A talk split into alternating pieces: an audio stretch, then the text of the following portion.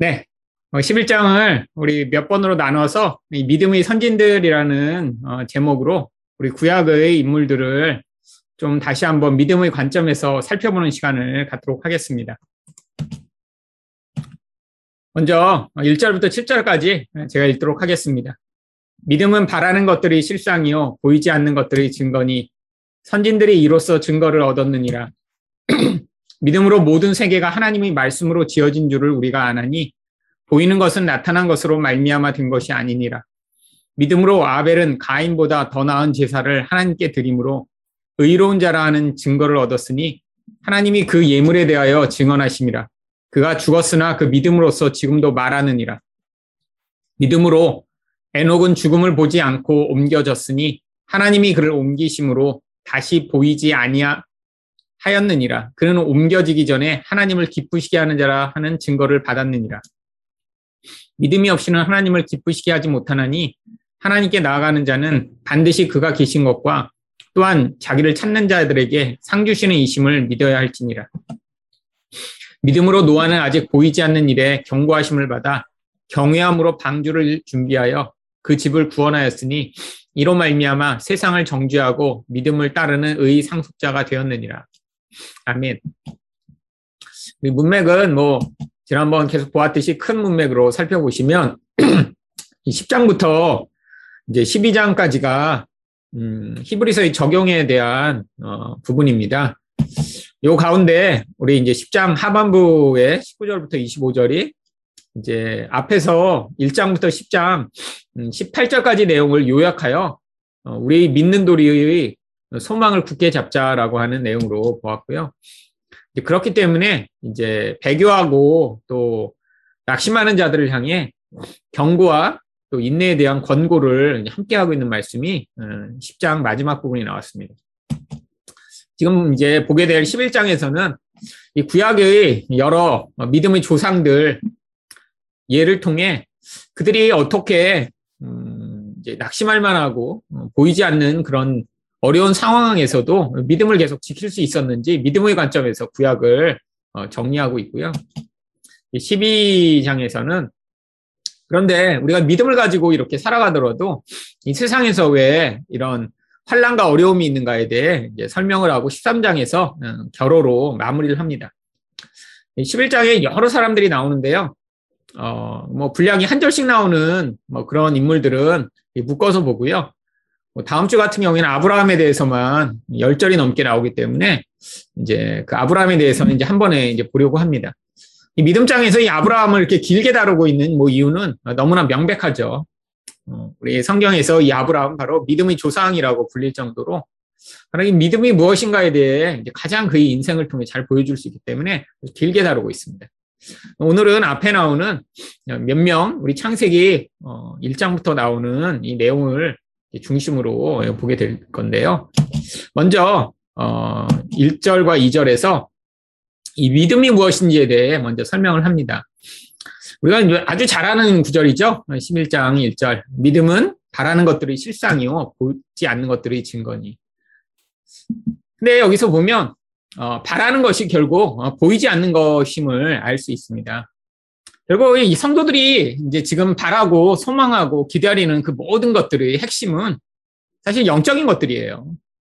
이 눈에 보이는 것에 우리는 너무나 이제 의존돼 살아가고 이게 너무 가치 있게 여겨지기 때문에 이 보이지 않는 것이 얼마나 우리 인생에 중요한지 그게 진짜 가치 있는 것인지 자주 잊어버릴 때가 있죠. 어, 사실 제 설교를 듣고 어떤 분이 음, 그렇게 조언하시더라고요. 이 땅에서 뭔가 잘 될 수 있는 것도 좀 얘기를 해줘야 성도들이 더 좋아하지 않냐.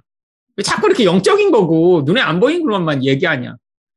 근데 이 땅에서 이렇게 잘 되는 거는요, 제가 이야기하지 않아도 여러분이 사람들하고 이야기하고 TV 보고 핸드폰만 보더라도 100%이 땅에서 어떻게 잘 되고 잘 먹고 잘 사는가에 대한 이야기를 하고 있습니다. 그리고 거기서 저보다 훨씬 더 경험 많고 또 그런 부분에 똑똑한 분들이 늘 그 얘기를 하고 있어요. 그런데 왜 그런 매체들에서 늘 그런 보이는 것들에 대한 이야기를 할까요? 그게 우리 안에 본질적으로 내재되어 있는 우리의 의존성과 욕망 때문입니다. 그러니까 우리도 누가 시키지 않으면 자연스럽게 보이는 것에 대해 의존하고 관심을 가지게 되어 있죠. 그러니까 제가 이런 눈에 보이는 세상에서 어떻게 잘 살아야 되는지 이야기하지 않아도 이미 모든 사람들은 다 저보다 더 많이 알고 계시고요. 저보다 더 그런 부분에 지혜와 능력을 가지고 계실지도 모릅니다. 솔직히 저는 세상에서 어떻게 돈을 더 잘 벌어야 되는지 잘 몰라요. 어디에 부동산을 투자하면 음, 더 나중에 이익이 될지 잘 모르고요. 또 뭐 이 땅에서 어, 뭐 가족 관계를 어떻게 해야 더 음, 풍성해지고 아니면 자녀들을 어떻게 가, 르쳐야 더 똑똑하고 어, 좋은 학교에 가게 되는지 잘 모릅니다. 사실 제가 공부를 잘한 것도 뭐 저희 부모님이 저한테 어떤 특별한 비밀을 가지고 개입하셔서가 아니라 그냥 한 가지는 뭐 하나님의 은혜라고 할 수 있지만 그냥 여러 가지 상황들이 결부되면서 저라는 사람과 그것들이 맞아 떨어지면서 그냥 공부를 잘했던 거죠. 이게 무슨 노하우를 가지고 제가 이렇게 알려드리면 뭐 다른 사람들이 그 공부 잘하는 법을 배울 수 있는 게 아닙니다. 제가 그걸 진짜 잘했으면 학원 강사를 하고 있어야겠죠. 근데 제가 해야 되고 잘하는 것 중에 하나는 이 보이지 않는 것, 이게 성도들이 바라야 할 가장 중요하고 가치 있는 것임을 자꾸 반복해서 말씀드리면 말미암아 바로 그 지식의 기반에 그 보이지 않는 것들을 받아들일 수 있는 마음을 가진 믿음의 사람들을 만들어내는 게 제가 목회를 하는 목적입니다. 그래서 어, 사실 제가 자꾸 이 보이지 않는 믿음의 영역, 음, 예수 그리스도를 의존하는 영역, 뭐 이런 것에 대해 자꾸 말씀을 드리는 것이죠. 근데 결국 우리가 바라는 것들, 보이지 않는 것들의 핵심은 무엇인가요? 하나님 나라의 완성입니다. 하나님 나라가 완성되면 우리가 바라는 모든 게 다 이루어지는 거예요. 근데 이 하나님 나라의 완성 안에 뭐가 들어있냐면, 뭐 이것 말고도 훨씬 많겠지만, 하나님 나라가 완성되면 죄에서 완전히 벗어날 것이고요. 완전한 사랑 가운데 우리는 살아가겠죠. 또 온전히 우리는 하나님만 예배할 수 있고요. 또 우리가 그렇게 바라는 완전한 안식을 누릴 수 있고요. 평화를 누릴 수 있습니다. 근데 이거 다 눈에 보이지 않는 것들이잖아요. 세상 사람들은 사실은 별로 관심이 없습니다. 죄에서 벗어나는 게 정말 좋은 거라는 거 세상 사람 누가 관심을 기울일까요? 완전한 사랑을 하게 되는 존재가 되는 거예요. 아무도 관심이 없어요. 그런데 여러분 세상에서 사람들이 진짜 고통하고 힘들어하고 정말로 인생이 파괴될 것처럼 너무나 절망 가운데 빠지는 이유는 사실 죄 때문이고 사랑하지 못해서 관계가 깨어져 있습니다. 여러분 돈이 없어갖고 너무 막 절망하다가 자살하는 사람 있겠죠. 근데 많지 않습니다. 뭘 보면 알 수 있나요? 한국에 옛날에 그렇게 가난할 땐 자살자가 거의 없었어요. 근데 요즘 가난하더라도 다 먹고 사는 건 해결되고 기본적인 수준이 있는데 지금도 매일 30명에서 40명씩 자살합니다. 얼마나 절망적이고 고통스러우면 자살을 선택할까요? 그러니까 그렇게 고통 가운데 빠진 진짜 이유는 눈에 보이는 것 때문이 아니라 보이지 않는 그 고통 때문인데 그게 죄가 만들어내고 사랑이 없음으로 말미암은 관계의 파괴가 만들어내고 하나님 말고 다른 거를 우상 숭배하기 때문에 만들어진 결과며 내면 안에 안식은 없고 불안과 두려움이 가득해서이고 평안하지 못하고 공포와 고통 가운데 시달리기 때문이죠. 이게 하나님 나라가 완성되면 우리에게 이 모든 것에서의 자유가 주어지는 게 이게 진짜 중요한 거라는 거예요. 그런데 바로 무엇이 이것들을 우리에게 지금 확신하게 하냐면 바로 믿음이 그 실상이며 증거입니다. 이 단어들은 자주 사용되는 단어들은 아닌데요. 이 실상이란 단어는 원래 어, 거의 유사한 단어입니다. 보이지 않는 것에 대한 어떤 의존할 만한 그런 대상을 실상이라고 불려요. 증거라는 말은 공개적으로 드러냈을 때 사람들이 받아들일 수 있고 또 이해할 수 있는 그런 확신이 되는 증거를 이야기합니다. 결국 믿음이라는 게 지금 우리는 볼 수도 없고 바랄 수도 없지만 바로 그것이 있음으로 말미암아 우리는 아직 완성되지도 않고 이루어지지 않은 것들을 받아들여 그것들을 누릴 수 있다라고 하는 거죠. 근데 이게 그냥 막연한 이야기가 아니라 지금 이제 이 이야기를 아니 여기 나와 있는 이 하나님 나라에 대한 이야기를 이 땅에서 믿음으로 누린 사람들의 이야기를 지금 통해 이게 얼마나 많은 사람들에게 영향을 미쳤는가를 지금 얘기해 주고 싶은 거예요. 그들이 바로 선진들의 증거입니다. 이 선진들이라고 하는 말은 뭐 쉬운 말로 선조들 이런 뜻입니다. 조상들이에요, 조상들. 결국 우리 구약 성경에 나오는 많은 믿음의 사람들을 얘기하죠. 근데 이 선진들, 조상들에 대해 얘기하기 전에 먼저 3절에서 어, 창조하신 하나님에 대해 먼저 이야기를 합니다. 이게 믿음으로만 받아들일 수 있는 아주 중요한 증거이기 때문이죠. 자, 창세기에서 어, 바로 이 창조에 대해 뭐라고 설명하나요? 창세기 1장 1절부터 5절까지 보시면 제일 핵심되는 구절은 1, 절입니다 태초에 하나님이 천지를 창조하십니다. 그런데 3절에 보시면 어떻게 창조를 시작하셨냐면 하나님이 이르시되 빛이 있으라 하시니 빛이 있었고 이게 이제 이 창조의 가장 본질되는 부분입니다. 이거는 증거가 없어요. 여러분 창조론과 진화론이 계속 싸우지만 이거는 사실 싸우는 것 자체가 말이 안 됩니다. 왜냐하면 하나는 믿음의 영역이고 하나는 과학의 영역인데 문제는 이 과학자들도 과학이 되기 위해서는 실험을 통해 확실한 결과가 반복적으로 도출이 돼야 그게 과학적 이론이 되는데 이 진화론이 이게 불가능하잖아요. 창조는. 그러니까 그냥 설에 불과한 거예요. 설. 그러니까 진화론이 아니라 그냥 진화라는 것에 대한 주장에 불과합니다. 근데 창조론도 마찬가지죠. 증명이 불가능하잖아요. 근데 여기서부터 틀어지면 이제 모든 게 다 받아들일 수가 없습니다. 나는 하나님이 창조하신 것은 안 믿는데 난 예수님을 믿고 천국에 있는 건 믿어. 이건 말이 안 돼요. 어떻게 이걸 안 믿으면서 다른 게 믿어질 수 있을까요? 그러니까 예를 들면 다른 건 믿는데 난 창조만은 안 믿는다. 이거는 지금 뭔가 문제가 심각하게 있는 것입니다. 여기서부터 시작해야 그 다음에 하나님이 세상을 말씀으로 만드시고 이 깨어진 세상과 인간을 어떻게 예수 그리스도로 회복하셔서 이 보이는 세상보다 더 아름다운 보이지 않는 하나님 나라 가운데로 우리를 인도하실 것을 믿게 되는 거죠. 결국 이게 믿음의 기초고 시작입니다. 그래서 이 이야기부터 하는 거예요. 자, 그 다음에 이제 첫 번째로 나오는 인물이 아벨이라는 인물입니다. 아벨의 뭐 핵심 내용은 바로 여기서 가인보다 나은 제사로 어, 하나님께 의로운 자라 칭함을 받았는데 그걸 믿음이라고 부릅니다. 이 아벨에 대해서 우리가 이제 어, 창세기 할 때 제가 했는데 창세기를 설교한 게 벌써 아주 까마득한 것 같아요. 여기 뭐 창세기 설교 기억하시는 분도 있지만 제가 제 창세기 설교를 다시 들어도 아주 새롭더라고요. 일단 목소리 톤과 빠르기도 굉장히 다릅니다. 지금과 달리. 어, 지금 제 설교 들으니까 옛날보다 1.5배 느리게 설교하고 있는 것 같아요. 이게 느려지게. 옛날에는 얼마나 빨리 설교했는지 저도 깜짝 놀랐어요. 근데 그때 저희 아버지랑 이제 늘 뭐라고 말씀하시냐면 좀 설교 좀 천천히 하라고. 뭐 이렇게 급해갖고 막 그냥 하는 그러더니 몇 번 들으시더니 아 교회가 젊은 사람들만 있어서 그렇게 빨리 해도 알아듣나 나는 이렇게 너무 빨리 해갖고 못 알아듣는다 하여튼 뭐 나중에는 몇 번 이야기하셔도 제가 바꾸질 않으니까 그냥 관두셨는데 지금 보니까 엄청 말이 빨랐어요 그리고 또 한 가지는 막 열정도 훨씬 셌습니다 그래갖고 그때는 막 마이크 하다가 퍽! 퍽! 소리도 굉장히 많이 났어요 너무 그냥 소리 많이 지르다 근데 뭐 시간이 지나면서 저도 이제 나이가 들어서도 있지만 제가 왜 그렇게 빨리 말하고 세게 소리 질렀나 보니까 제 안에도 열정이 되게 많았던 것 같아요. 이 교회를 시작하면서 그냥 말씀으로 그냥 하고 싶은. 근데 그때 이 아벨 설교도 굉장히 열정적으로 설교했던 기억이 납니다. 왜냐하면 이 아벨에 대해 너무 잘 모르고 있었기 때문이죠.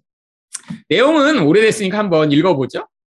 아담이 그의 아내 하와와 동침함에 하와가 임신하여 가인을 낳고 이르되 내가 여호와로 말미암아 등남하였다니 그가 또 가인의 아우 아벨을 낳았는데 아벨은 양치는 자였고 가인은 농사하는 자였더라. 왜 1절과 2절을 읽었냐면 이 아벨과 이 가인의 출생 자체가 이들이 어떤 삶을 살았는지에 대한 아주 중요한 배경을 제시합니다. 여기 나 있는 이 가인이라는 이름과 아벨이라는 이름은 정말 아주 너무나 어, 극명한 대조를 보여주는 이름이에요. 가인이라는 이름은 사실 얻었다라고 하는 뜻입니다. 근데 얻었으면 무엇을 얻었다가 되어야 되는데 이 무엇이 생략된 단어예요. 근데 어떤 때 이 목적어를 주로 생략하냐면 목적어가 너무 명확하면 생략합니다. 예를 들면 옆에 있는 뭐, 뭐, 가방을 줘. 이렇게 얘기할 때 가방이 서로 너무 명확해요. 그러면 줘. 그러면 가방을 주겠죠. 근데 여기도 뭔가 너무나 기대하고 바라던 것을 얻고 나니까 그냥 이름을 어둠이라고 그냥 접었어요.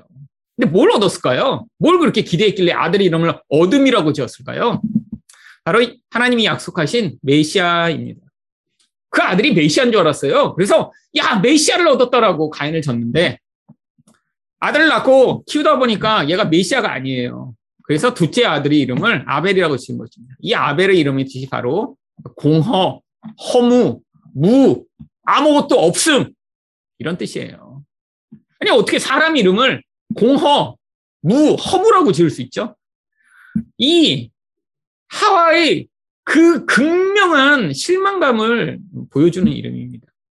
엄청나게 기대했어요. 자기를 이 고통과 저주에서 이 아들이 구원할 줄. 근데 실패하니까 둘째를 향해 그 마음을 쏟아낸 거죠. 자, 이 둘의 인생이 어떻게 달랐을까요? 한 아이는 엄청난 기대 가운데 자랐고, 한 아이는 처음부터 엄청난 그런 엄마의 그런 절망과 낙심이 담긴 그런 대상으로 자랐어요. 결국 아벨은 하나님에 대한 믿음이 없이는 살 수 없는 자가 됐고, 가인은 자기 확신과 자기 의가 엄청나게 커진 아이가 됐겠죠. 이게 단순한 자존감의 어, 차이 같지만 그것을 넘어선 영적 차원의 이들이 삶에 영향을 미쳤습니다. 하나님 앞에 예배를 드려야 되는데 가인의 제사를 하나님이 거부하신 건 결국 오늘 본문에 의하면 믿음이 없었기 때문입니다. 그러면 가인은 무엇을 가지고 하나님 앞에 나간 것일까요? 자기 확신을 가지고. 내가 이렇게 열심히 지은 내 곡식을 한번 봐요, 하나님. 결국 예배마저도 자기 증명을 위한 도구가 되길 원했죠. 자, 내가 이렇게 멋지게 많은 곡식을 얻었으니까 우리 하나님도 좀 칭찬해 주세요. 이게 바로 자기 의와 자기 확신이 가득한 자의 믿음 없음의 태도입니다. 근데 아벨은요, 자기가 내세울 만한 게 없어요. 자기는 원래 정말 허무한 자예요. 아무것도 없는 자예요. 양이 태어나 자라고 성장하는데 자기가 할 수 있는 게 별로 없어요. 자기가 낳을 수 있는 것도 아니고 자기가 기르는 것도 아니에요. 그런데 그 양을 가지고 하나님 앞에 나갔을 때 바로 하나님 아, 이렇게 생명을 주셔서 내가 우리 하나님 앞에 그 생명을 바칠 수 있도록 하신 아무것도 아닌 나 같은 자로부터 이런 생명이 나타나게 하신 우리 하나님을 찬양하고 경배합니다라는 태도로 하나님 앞에 예물을 드렸을 때 하나님이 그것을 믿음으로 받으시고 의롭게 여기신 거죠. 결국 믿음이 무엇을 좌우하나요? 결국 예배를 좌우합니다. 결국 우리가 어떤 예배를 하나님께 드리느냐. 결국 믿음의 결과인 것이고요. 결국 믿음이 얼마나 중요한가를 어, 보여주는 것이죠. 여러분 지금도 마찬가지입니다. 자기 의가 가득한 채로 아무리 우리가 백날 예배드리고 아무리 종교 행위를 해봤자 하나님 기뻐하시지 않아요. 결국 우리 안에 있는 연약함, 부족함, 결핍 이 모든 것들이 오히려 하나님을 의존하고 하나님을 높이기 위해 나아가는 도구가 된다면 그게 바로 믿음이며 하나님이 그것을 기쁘게 받아주십니다. 자, 그 다음 나오는 에녹이라는 인물을 한번 보죠. 이 에녹은 우리가 너무 잘 아는 인물입니다. 구약 성경에 에녹 두 명 나오는 거 아시죠? 네, 창세기에 두 명 나옵니다. 그것도 4장에 한 명 나오고요. 5장에 한 명 나와요. 4장에 나오는 에녹은 우리는 이제 5장에 나오는 에녹만 알고 있는데 4장에 나오는 에녹은 가인의 아들 이름이 에녹입니다. 그래서 가인이 자기 아들을 낳고 이름을 에녹이라고 짓고요. 그리고 자기가 사는 성도 에녹이라고 지어요. 이 에녹 이름 자체의 뜻은 아주 좋은 뜻입니다. 헌신이라는 뜻이에요. 헌신. 자, 왜 가인이 자기 아들을 낳고 에녹이라고 이름을 짓고 성도 에녹이라고 지었을까요? 이게 바로 죄인의 본질이라 그래요. 어떤 본질이요? 내 주변에 있는 사람이나 물건이나 모든 게 나를 위해 헌신해 나를 보호하고 내 욕망을 채우는 도구가 되기를 바라는 이 인간의 죄성의 본질을 보여주는 게 가인이 자기 아들과 자기 성을 에녹이라고 이름 붙인 데서 드러나죠. 이게 바로 세상 사람들이 살아가는 양식입니다.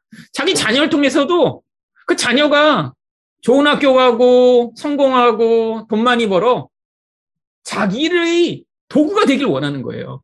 부모의 영광을 드러내고 부모가 가서 자랑할 만하고 사실 세상 사람도 이게 문제라는 거 사실 다 알고 있습니다. 근데 벗어나지 못하는 거예요. 세상은 모르는 비밀인가요? 아니에요. 그랬으면 그 스카이캐슬 같은 그런 드라마가 나오지 말았어야죠. 여러분, 근데 그 스카이캐슬, 뭐 저는 안 봤지만 엄청나게 인기 있었잖아요. 왜죠? 모든 사람들이 공감해요. 사람들이 다 그렇게 살아간다는 거. 근데 그 결과가 파멸이라는 것도 다 알아요. 근데 문제는 절대로 벗어나지 못한다는 것입니다. 왜 인간의 죄성이기 때문에. 근데 여기 또 다른 에녹이 등장합니다. 에녹의 뜻이 헌신이라고 말씀드렸죠? 이 에녹은 누구에게 헌신된 자인가요? 바로 믿음으로 말미암아 우리 하나님께 헌신된 자였죠. 자, 근데 이 에녹이 어떻게 하나님께 헌신될 수 있었는지 이름에서 우리가 힌트를 발견할 수 있습니다. 왜냐하면 이 무두셀라를 65세에 낳았는데 그때부터 하나님과 300년을 동행해요. 아니, 이 아들을 낳은 게 하나님과 동행하는데 도대체 무슨 영향력을 미친 것일까요? 아, 물론 믿음이 하나님과 동행하게 만든 그런 원인이었지만 이 무드셀라라는 이름에서 힌트를 찾아볼 수 있습니다. 이 무드셀라라는 이름의 뜻이 그가 죽으면 심판이 임하니라라고 하는 뜻입니다. 그래서 성경에서 이 무드셀라가 가장 오래 산 사람이잖아요. 969세. 바로 그가 죽었을 때 노아의 심판이 임해 노아 가족을 빼곤 세상이 다 멸망하죠. 어떻게 믿음을 가지게 됐어요? 이 세상의 심판에 대한 하나님의 메시지를 듣고 하나님을 온전히 경외하며 그 말씀이 이루어질 것을 믿음으로 말미암아 이 연약하고 부족한 자기와 자기 다음의 세대에 대한 그 모든 의존을 하나님께 옮겼기 때문이죠. 여러분, 에녹이 아이를 낳았을 때 이 아이가 969세나 살고 죽을지 알았을까요? 아, 옛날 같은 때 아이 낳아서 많이 죽잖아요. 아니, 저희 아버지 형제들만 해도 두 명인가 돌아가셨고요. 저희 어머니 쪽도 두 명인가 돌아가셨어요. 두 명인가 세 명인가 돌아가셨어요. 옛날에 나오면, 열 명 나오면 한 두세 어려서 죽는 거는 일반적입니다. 아니, 무드셀라 나왔는데 얘가 어릴 때 죽을지, 뭐, 중간에 죽을지 어떻게 알아요? 그러니까, 늘 심판의 그 위기 가운데 살아가는 거예요. 여러분, 당장이 심판이 하는 것을 우리가 진짜 알게 된다면, 그리고 그걸 믿는다면 사실 지금처럼 살지 못합니다. 제가 1992년에 예수님 오신다라고 하는 그런 이제 다미 성교의 이야기를 그때 한 달 전쯤에 제가 아, 진짜 오실 것 같다 그런 마음이 번쩍 든 거예요. 막 제 과 친구도 거기에 들어가고 막 그러면서 그래서 그 한 달 동안 제가 얼마나 긴장을 하고 살았는지 몰라요. 매일 하루에 한 번도 빼지 않고 기도하고 큐티했습니다. 아침마다 한 시간씩 성경 보고. 왜냐하면 한 달 후에 혹시 오실지도 몰라. 이런 두려운 마음이 드니까 대학교 그때 2학년인가 그랬는데 아, 평소처럼 맨날 놀고 못 살겠더라고요. 겁나서. 긴장되는 거예요. 진짜 오시면 어떡하지? 나만 빼놓고 휴가 되면 어떡하지? 막, 그 두근두근두근두근. 여러분, 바로 이게 에노그의 마음이죠. 어떤 것을 믿었기 때문에 심판에 대한 하나님의 선고를 믿어 그때부터 뭘 한 거예요? 여러분 심판당이 세상에다 망하면 내가 이 세상에 의존하고 쌓아놓고 열심 부리는 거 아무 소용 없잖아요. 그렇잖아요. 여기 지금 천억을 가지고 있으면 뭐예요? 아니 지금 뭐 세상에서 가장 높은 빌딩을 가지고 있으면 뭐예요? 아무 소용 없어요. 이게 바로 에녹의 마음입니다. 믿음이라는 게 하나님의 심판 앞에 살아가는 자가 하나님과 동행하게 만드는 가장 중요한 것에 집중하게 만드는 아주 중요한 도구가 되죠. 또한 이 에녹의 믿음에 대해 그래서 6절은 이렇게 설명합니다. 믿음이 없이는 하나님을 기쁘시게 하지 못하나니 하나님께 나아가는 자는 반드시 그가 계시고 또 그를 찾는 자에게 상 주시는 이심을 믿어야 합니다. 여기서 믿음의 몇 가지 그런 내용을 알 수 있어요. 첫 번째로 믿음이 하나님을 기쁘시게 하는 것입니다. 여러분, 얼마 전에도 어떤 음, 사람이 이제 고신 측에서 교회 다니시다가 계속해서 주일날 뭐 사먹지 말라고 그래갖고 그렇게 했는데 이제 고민이 돼서 이제 저를 찾아왔습니다. 그래서 주일날 뭐 사먹고 여기서 이렇게 그렇게 안 가르치러 같은데 그 사먹어도 되냐고 어떻게 해야 되냐. 그래서 제가 아, 괜찮다고 그랬어요. 그리고 이제 제가 창세기 때 설교한 게 있으니까 창세기 2장 설교 이제 들어보라고 얘기를 했는데 근데 이제 그때 제가 그런 얘기를 했어요. 아니 우리 하나님이 하늘에서 보시다가 우리가 주일날 뭐 사먹나 안 사먹나 일일이 체크하신 다음에 그 다음에 사먹고 나면 저 자식 또 사먹었어? 어? 두 번째 사먹었네? 세 번? 이러면서 그걸 카운트하는 그런 하나님이시겠냐고. 여러분, 참, 근데 인간들은 얼마나 무지하고 성경을 모르는지, 우리 하나님은 그렇게 만들어버린 거예요. 만약에, 여러분 집에서 우리가 자녀인데, 여러분 어머니나 아버지가 있다가, 아, 뭐를 새끼 얘기했어요. 뭐 사탕 먹지 말라고. 근데 자녀가 사탕 몇 번 먹나 그냥 옆에서 카운트하면서 한 번, 두 번, 세 번, 세고 있는 엄마나 아빠라면 참 그 얼마나 쪼잔한 그런 엄마 아빠겠어요. 그리고 그 아이가 생각할 때 이게 정상적인 엄마 아빠겠어요. 그럼 우리 하나님은 그렇게 만들어버리는 거예요. 우리가 주일날 뭐 사먹나 안 사먹나 지키고 있다가 밤 12시 그 전에 사먹으면 어, 11시 59분인데 이 자식이 안식일을 또 어겼네. 아니에요. 우리 하나님을 기쁘시게 하는 유일한 거는요. 바로 믿음입니다. 우리 하나님을 믿는 거예요. 아니, 다른 거 기뻐하시지 않아요. 그리고 이 하나님과 현재적으로 관계를 맺을 수 있게 만드는 게 믿음입니다. 그렇잖아요? 제가 설교 때도 말씀드렸지만 믿음이 없으면 하나님과 관계가 불가능합니다. 또한 이 믿음이 있어야 미래의 소망의 근거를 우리가 가질 수 있죠. 그러니까 이 믿음은 너무 중요한데 이 믿음으로 말미암아 그래서 에녹이 이런 삶을 살았다는 거예요. 하나님을 기쁘시게 하고 현재에서 하나님과 관계를 맺으며 그리고 계속해서 심판이 임하지만 그 이후에 있을 소망에 대한 근거를 가지고 살았던 거죠. 그게 바로 지금 우리의 삶이에요. 지금 성경은 앞으로 임할 심판에 대해 우리에게 계속 이야기하고 있습니다. 요한계시록을 한번 보세요. 근데 그걸 믿음으로 가진 자만 아, 이 땅의 것이 허망한 것이며 언젠가 바벨론처럼 다 사라질 것이구나 믿음으로 반응해 하나님과의 현재적 관계 가운데 집중할 수 있죠. 근데 이 심판의 메시지를 듣지 못하는 사람은 어떻게 되겠어요? 이 현재에서 나의 쾌락과 안정을 극대화하기 위해 몸부림치는 삶을 삽니다. 그렇잖아요. 아무리 많아도 더 갖고 싶고 더 쌓아놓고 죽을 때까지 다 못 쓰는데도 더 많이 갖고 싶어하는 게 그게 인간이잖아요. 마지막으로 노아에 대해 또 성경은 이야기합니다. 근데 여기서 이 노아의 믿음의 몇 가지 측면을 이 히브리서 기자가 얘기해요. 첫 번째는 하나님을 경외함으로 미래를 준비케 하는 그런 능력이 있는 게 믿음이다 얘기합니다. 노아가 바로 하나님 말씀하신 거를 받아들이고 그게 진짜라고 믿어서 미래를 준비합니다. 지금도 마찬가지예요. 우리 성경이 끊임없이 이 구원과 심판의 미래에 대해 이야기를 합니다. 개인적이던 역사적이던 이걸 우리가 하나님을 진짜 경외한다는 건 하나님이 이런 모든 일을 말씀대로 행하실 능력이 있고 행하신다라는 걸 우리가 받아들이고 그 힘을 우리가 인정하는 걸 경외라고 하죠. 자, 두 번째로 또 이 믿음으로만 구원을 받을 수 있습니다. 지금도 그렇죠? 우리가 예수 그리스도를 믿음으로 우리가 구원을 받습니다.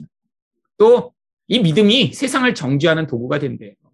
이건 무슨 의미냐면 결국 믿음을 가진 자는 구원을 받고 믿지 않는 자는 결국 심판을 받아 멸망하잖아요. 결국 그러니까 이 믿음으로 말미암아 정죄에 서게 되느냐 구원에 서게 되느냐가 갈라지면서 이 믿음이 있던 노아는 정죄에서 자유를 얻은 것인데 그렇지 못한 자는 정죄를 받아 심판을 받았기 때문에 바로 세상을 정죄하는 그런 도구가 되는 것입니다. 지금도 마찬가지죠. 예수 그리스도를 믿으면 그들은 이 심판에서 자유를 얻고 그렇지 못한 자들은 정죄를 받아 심판을 받게 되죠. 마지막으로 의 상속자가 됩니다. 결국 노아의 이야기를 하고 있지만 구원의 이야기를 지금 하고 있는 거예요. 자, 오늘 많은 말씀을 드렸습니다. 여러 사람들이 나와서 뭐 한 사람을 길게 이야기하지는 않았지만 이처럼 믿음은 이 성도의 신앙과 이 세상에서의 영적 여정에서 가장 중요한 것입니다. 믿음이 있어야 우리 하나님과 관계를 맺고 믿음이 있어야 앞으로 다가올 심판에 대해 준비하며 믿음이 있어야 이 세상 가운데 우리가 이 땅에 집착하지 않고 하나님과 동행하며 가장 가치 있는 하나님 나라를 이 땅에서도 누리며 살 수 있습니다.